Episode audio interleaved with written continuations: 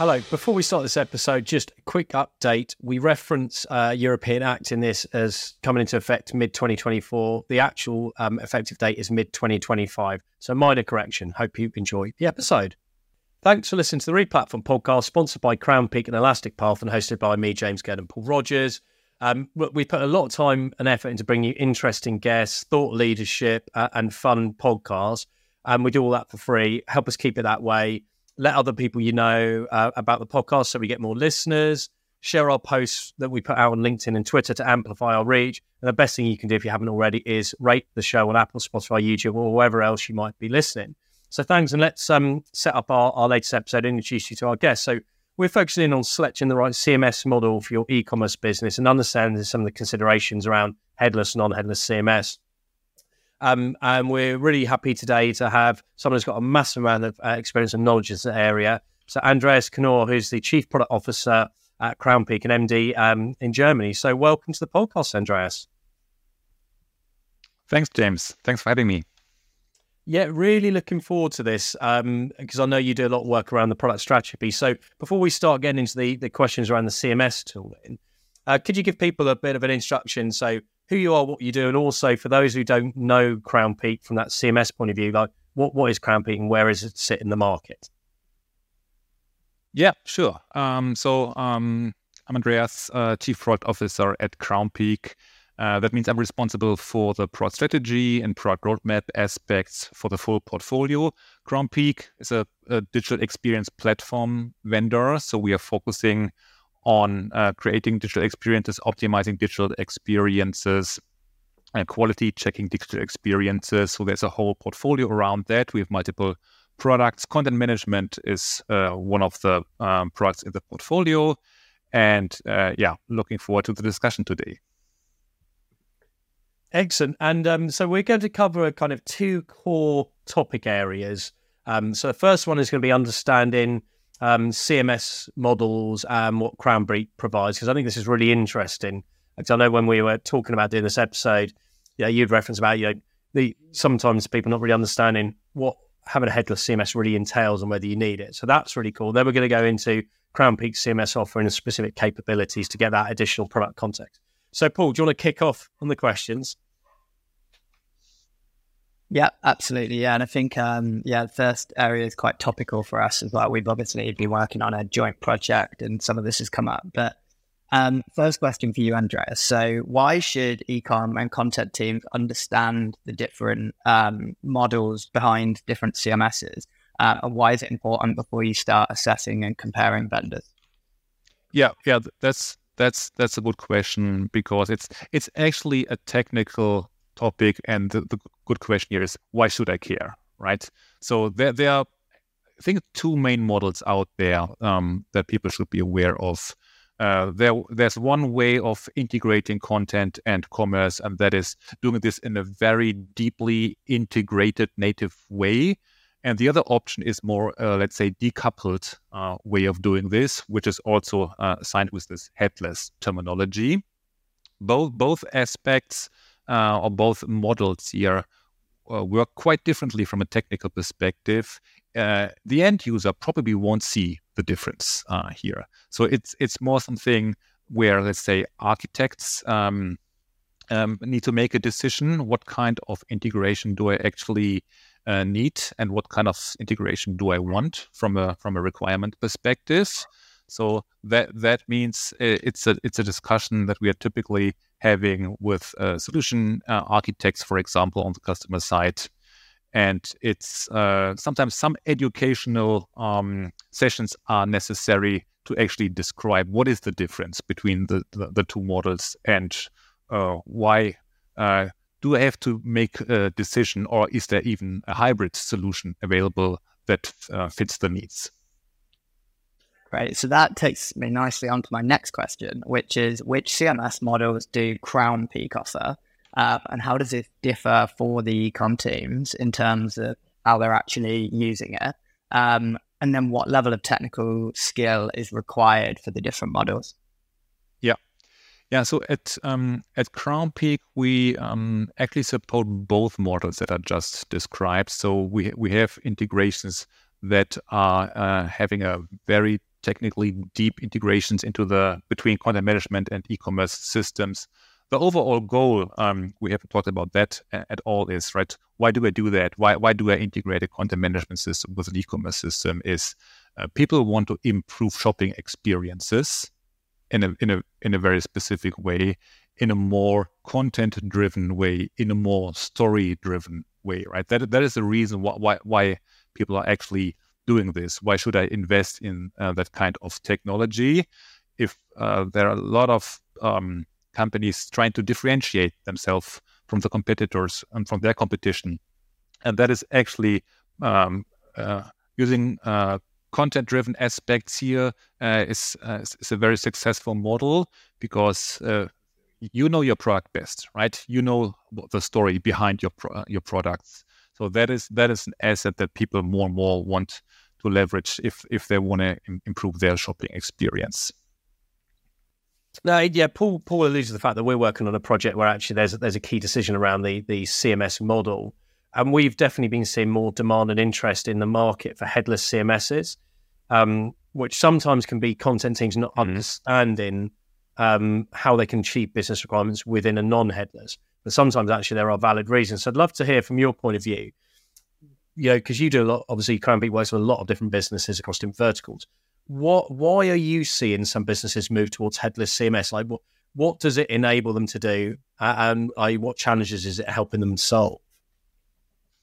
Right, right, yeah.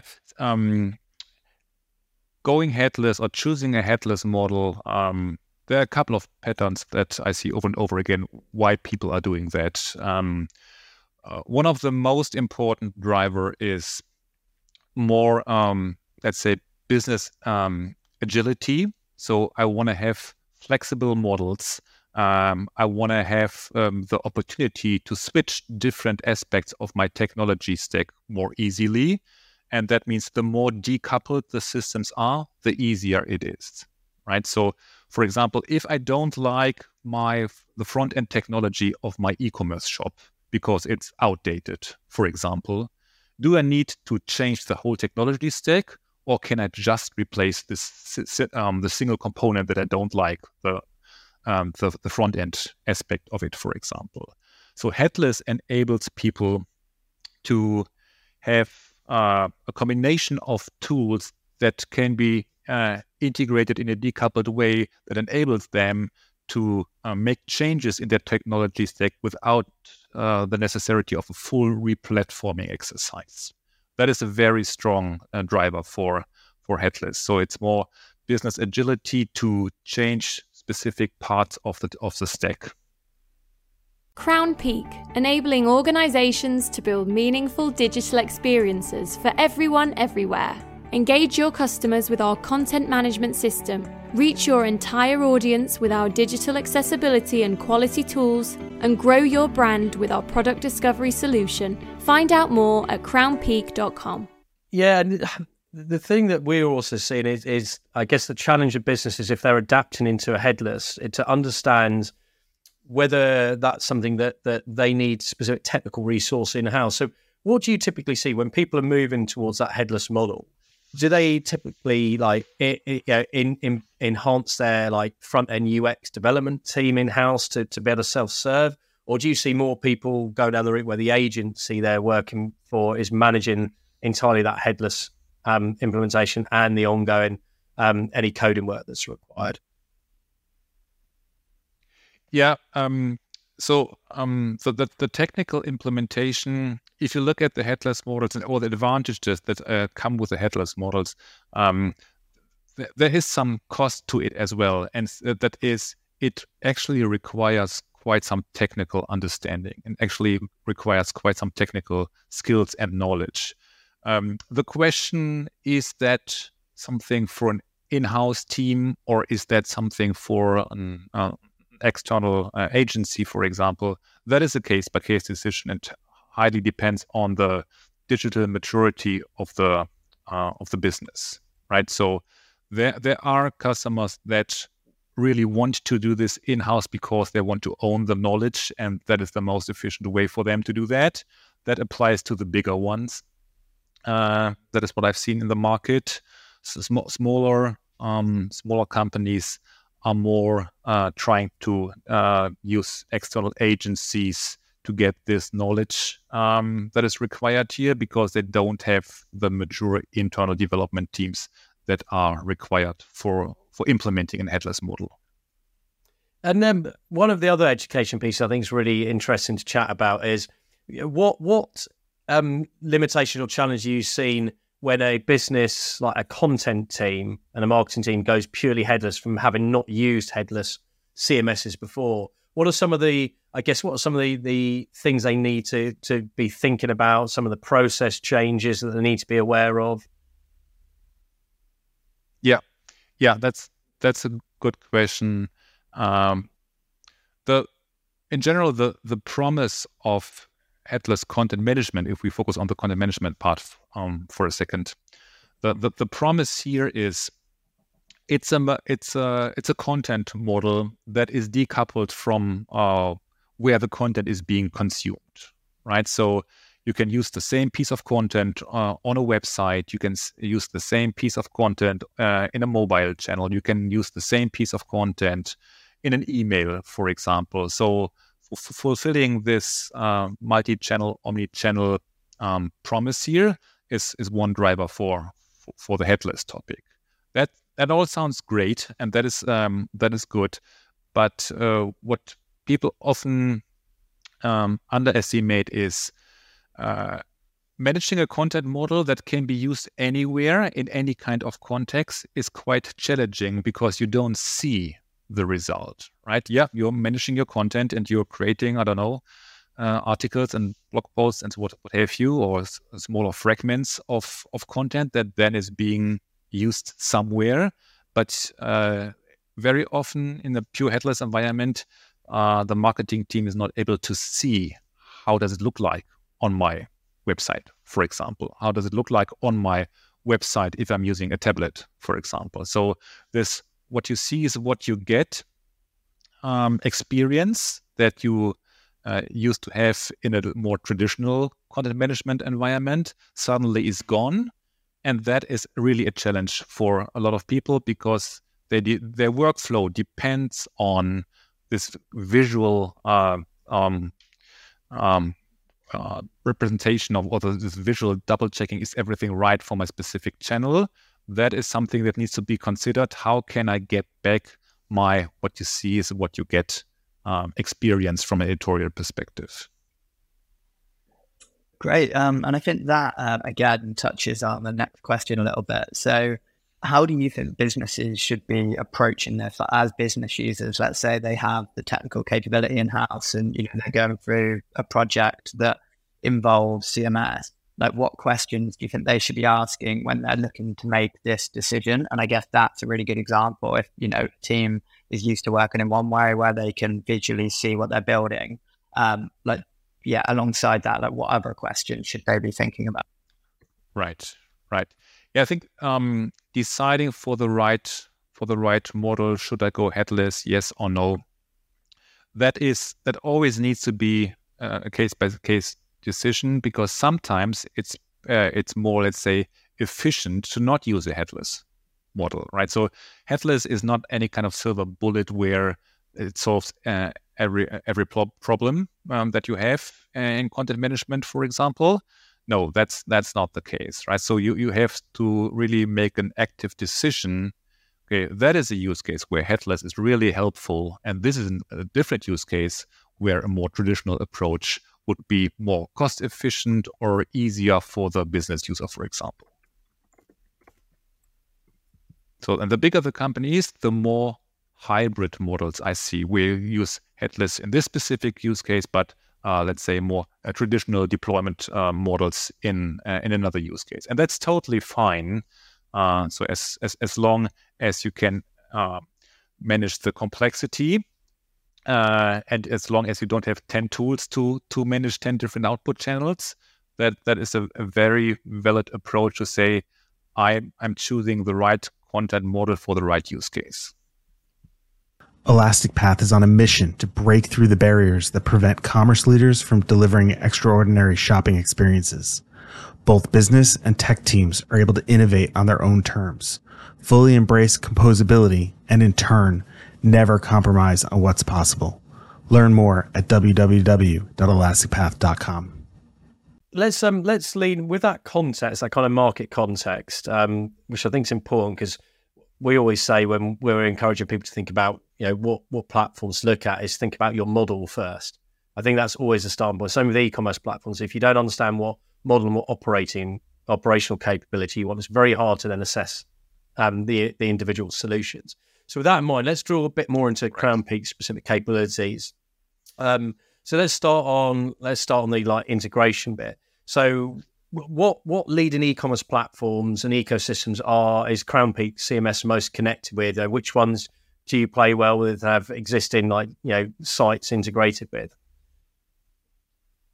Yeah, yeah, we have standard integration with all the big relevant players in the market. So uh, I don't know, Salesforce, uh, for example, BigCommerce, Shopify, Spryker, and there are more.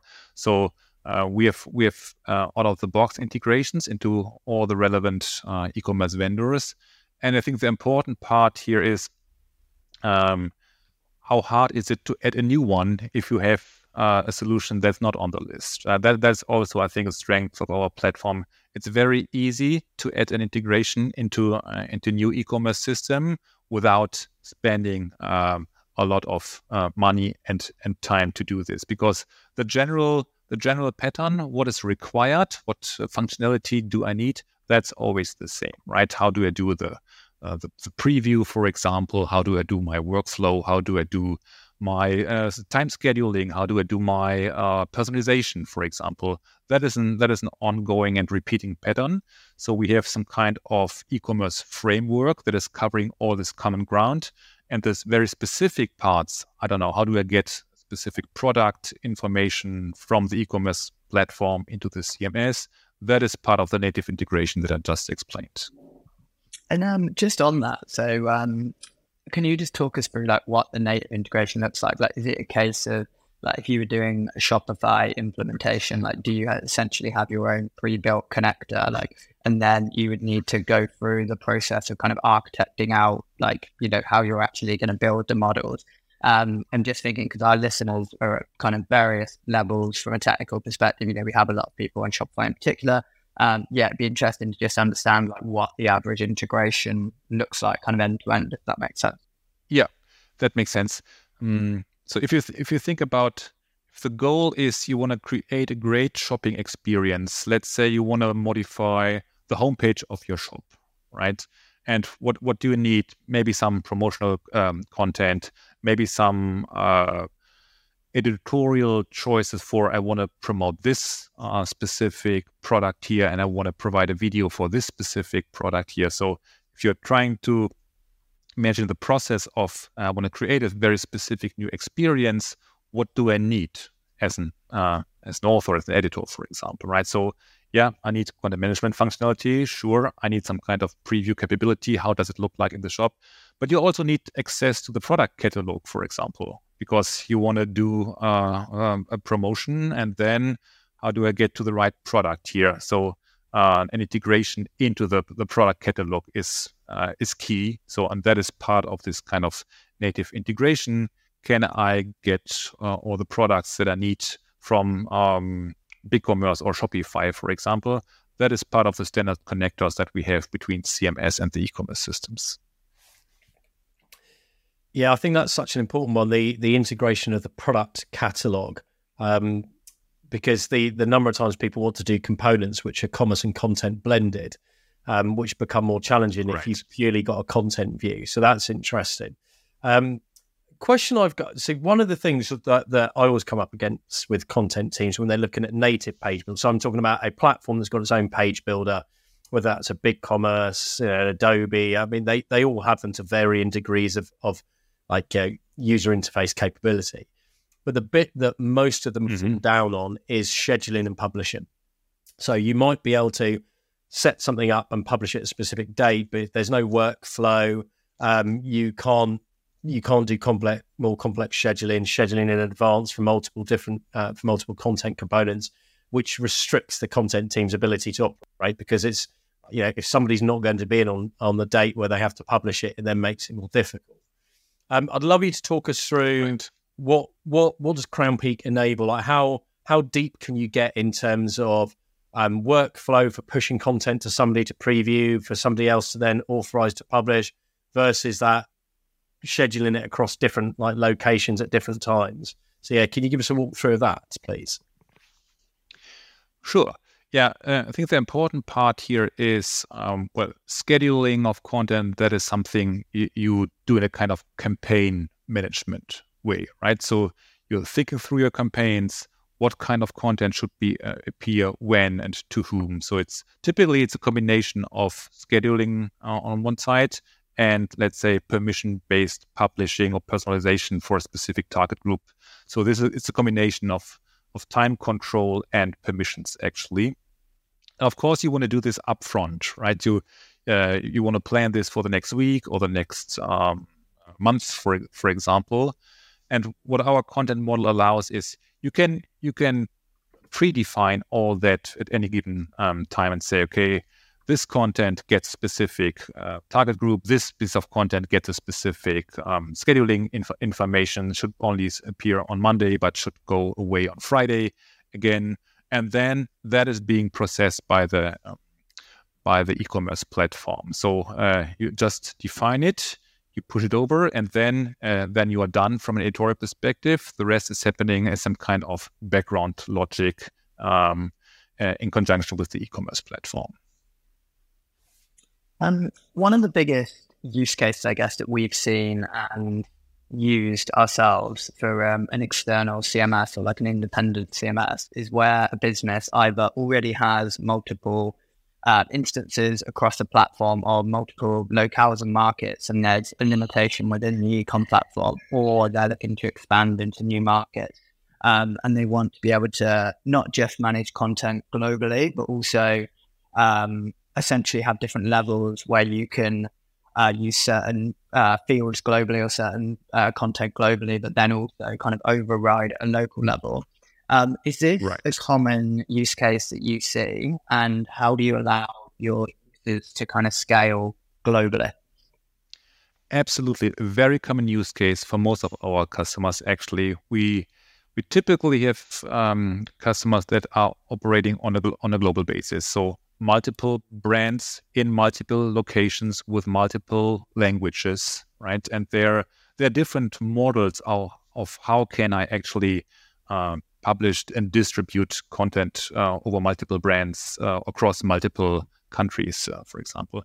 And it needs to be some kind of workflow driven um, component to it as well, because uh, sometimes I don't know there are um, there are content pieces that are mandatory, so it's being forced to uh, spe- into, into, a specific um, uh, country. But sometimes it's more like a subscription. Yes, you can get the piece of content, but it's optional. Do I want to use it? Yes or no. So you have local workflows within um, uh, a department, for example. You have local workflows where you can make the decision. Okay, new piece of content um, had been provided to me. Uh, that's great. Uh, what's what's required? Do I take it as it is? Do I need to do local translation because maybe only the English version, version has been provided, but um, I need something uh, in French now. So, and that is not um, a service that has been provided on a corporate level. So local translation is a very, very common use case or local variations, depending on what kind of country you are in. Not all products make sense, right? Not, not all, not, not all pieces of content make sense in a specific country. So this this model where we where we have okay we have a pool of uh, of content that can be shared across multiple brands across multiple countries, um, but you have local decisions. Do I use it? Do I translate it? Do I modify it? That is a very, very common use case. And what's required is uh, a workflow engine that supports this kind of hierarchical uh, content model with the with the possibility of local modifications. Great, lovely. And um, I'm changing the next question because it was uh, it's very similar to the other one you've already answered. Um, so when I was going through your website, one of the things that I thought was interesting was the kind of testing and personalization side. And uh, I think both James and I have evaluated a lot of traditional headless CMSs recently, uh, which are, you know, really impressive, really good at managing data, but maybe don't have some of those features. So can you talk us through how the offering there works and how integrated it is with the content management side? Yeah, the, that's an interesting aspect. So the, the personalization, we talked about headless a lot and we talked about decoupled a lot. I think the same applies to the content management and the personalization aspect. So a lot of more traditional vendors have this baked in as one solution, which makes it very hard if you want to use it in a headless way, for example. That means um, you actually need a solution where the personalization aspect is decoupled from the content management aspect right? And that if you if you have that foundation, it's actually pretty easy to have different personalization uh, algorithms, for example, on different touch points, or use it in a headless or non-headless way, or in a in, in a combination. So, from an from an architecture perspective, the the flexibility to have a very highly decoupled content engine and a very high decoupled personalization engine, I think, is key. The more omni-channel use cases you have? Um, and another angle of the platform that uh, definitely of, of interest is around accessibility. Um, because I definitely see more people asking questions when they're they're doing selections around e-commerce platforms about accessibility, especially with high profile cases in the US around ADA and, and people getting hands slapped and fines. Um, but equally, mm-hmm. you've got to think as a as a as a brand, you've got to think about the whole ecosystem of, of the different technologies you're plugging in. And I know that that Crownpeak's got got um, a kind of key offering in the accessibility space. Can you talk people through like what what is the accessibility uh, capabilities and how are those baked into the CMS as well? Yeah, I think that, that's a super interesting topic, and it's it's getting more traction. Uh, it it used to be more an afterthought for a lot of people uh, thinking about accessibility, and uh, there there hasn't been a lot of investments in the past, um, depending on the um, on the company or the brand. But I think that will get uh, that will change pretty soon because accessibility is is getting more and more relevant for uh, for a lot of people globally. Actually, the reasons are different from region to region. If you think about the US, it's about not getting sued, right? So that that is a very strong motivator there. Uh, and if you think about Europe, uh, it's more upcoming regulations. So, for example, the European Accessibility Act that is more or less forcing uh, everyone to have an accessible accessible uh, website by mid um, 2024, uh, which is not a lot time left to to work on that. That is that is really something that is creating a lot of activity at at the moment, and of course, it is the right thing to do because if you think about the the number of people with some um, temporary or um, um, permanent accessibility issue, we're talking about a big group of people. So in, in the e-commerce in the e-commerce uh, space, uh, if your website, if your checkout process, for example, is not accessible, you're losing money because people go somewhere else where, um, where people did a better job. Uh, if if if the shopping cart is not just not available, just uh, using the keyboard and not the mouse, for example, because people have some kind of uh, uh, issues there, that that is something that actually you can't afford anymore nowadays. And for, for good reasons, uh, regulations are coming up um, that tries to introduce that concept to actually every website. So that that is that is something where we see um, a lot of potential in the future.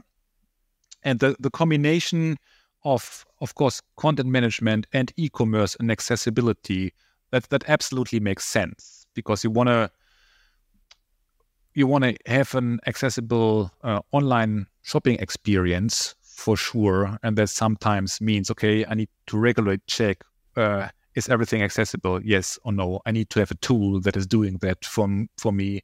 I need to have notifications if I introduce something new and then suddenly accessibility is bad, uh, I need to know that. And then the question is, how do I fix these issues? Right? A couple of issues might be um, content related. For example, an image should have an alt tag so um, that people with a screen reader can get an idea what does the product look like. Um, that that is more content driven aspect of accessibility. But there, of course, are technical issues as well, right? Can I reach the uh, the navigation or the categories uh, in my online shop just using the, the keyboard? Yes or no? It's just try it. It's easy, right? Open a website, press the tab key, and see uh, if you're able to navigate within your website uh, without using the mouse. And you will be surprised. A lot of a lot of websites they just don't support that, and that needs to be changed.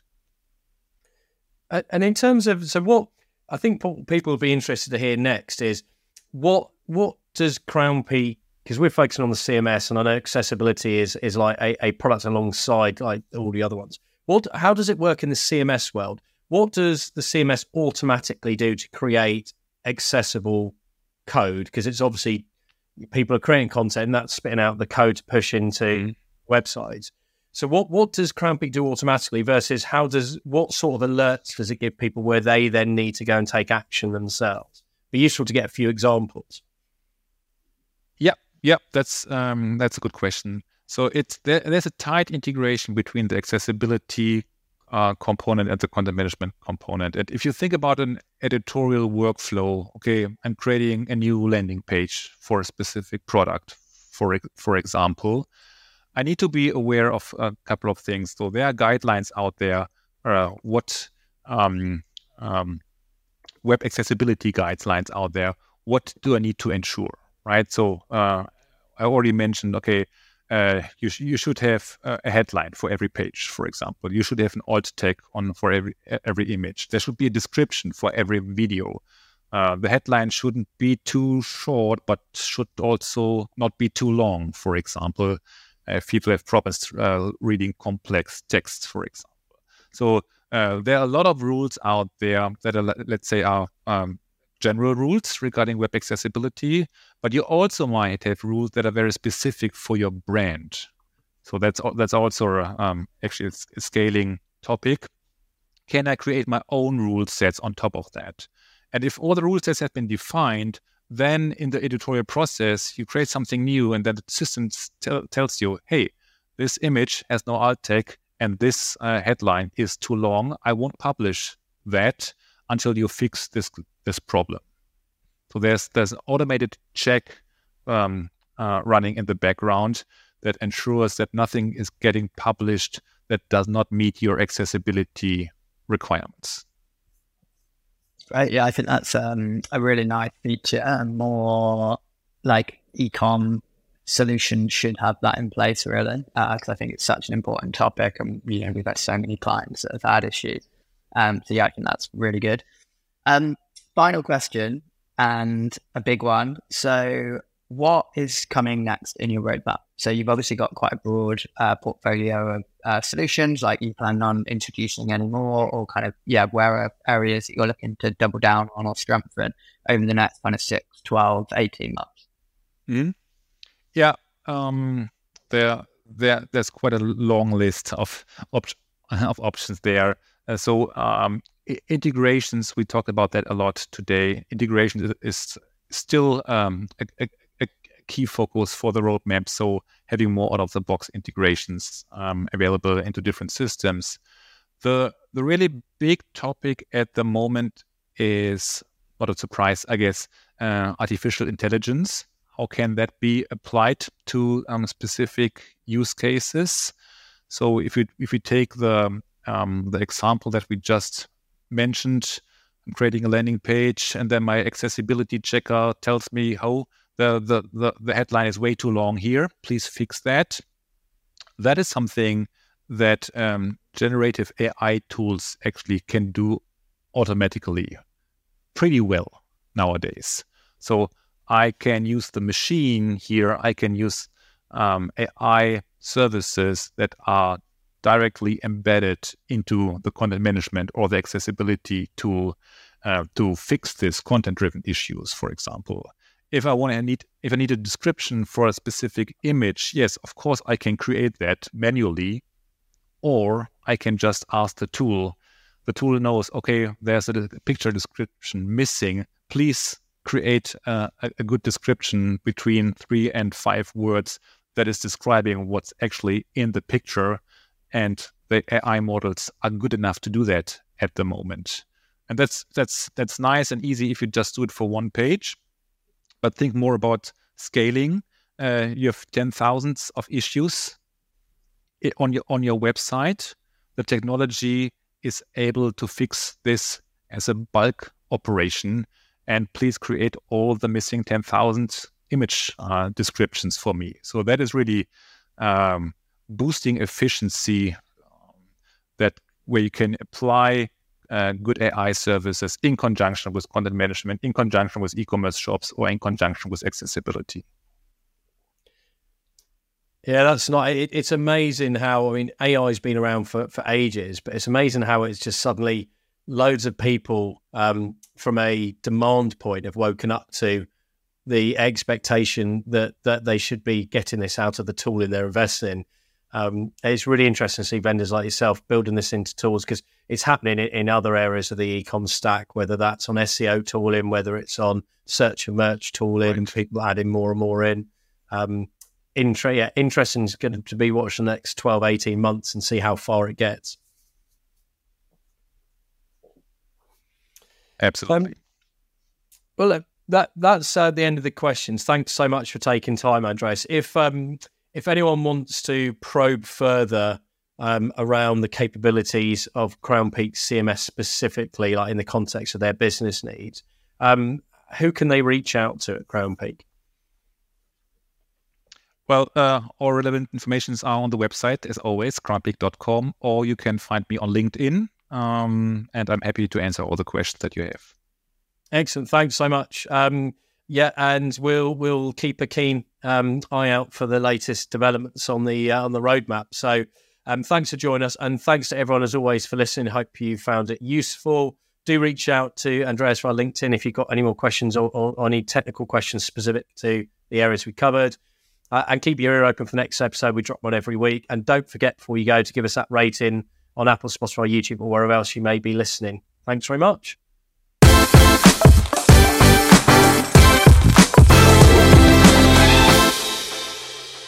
For more information on this topic, head over to replatform.fm for our audio podcasts. To discuss a project, or if you'd like to chat about any of the topics covered in this episode in more detail, please reach out to myself, James Gurd, or my co host, Paul Rogers, via LinkedIn and Twitter. Thanks again for listening and keep your ears peeled for the next episode.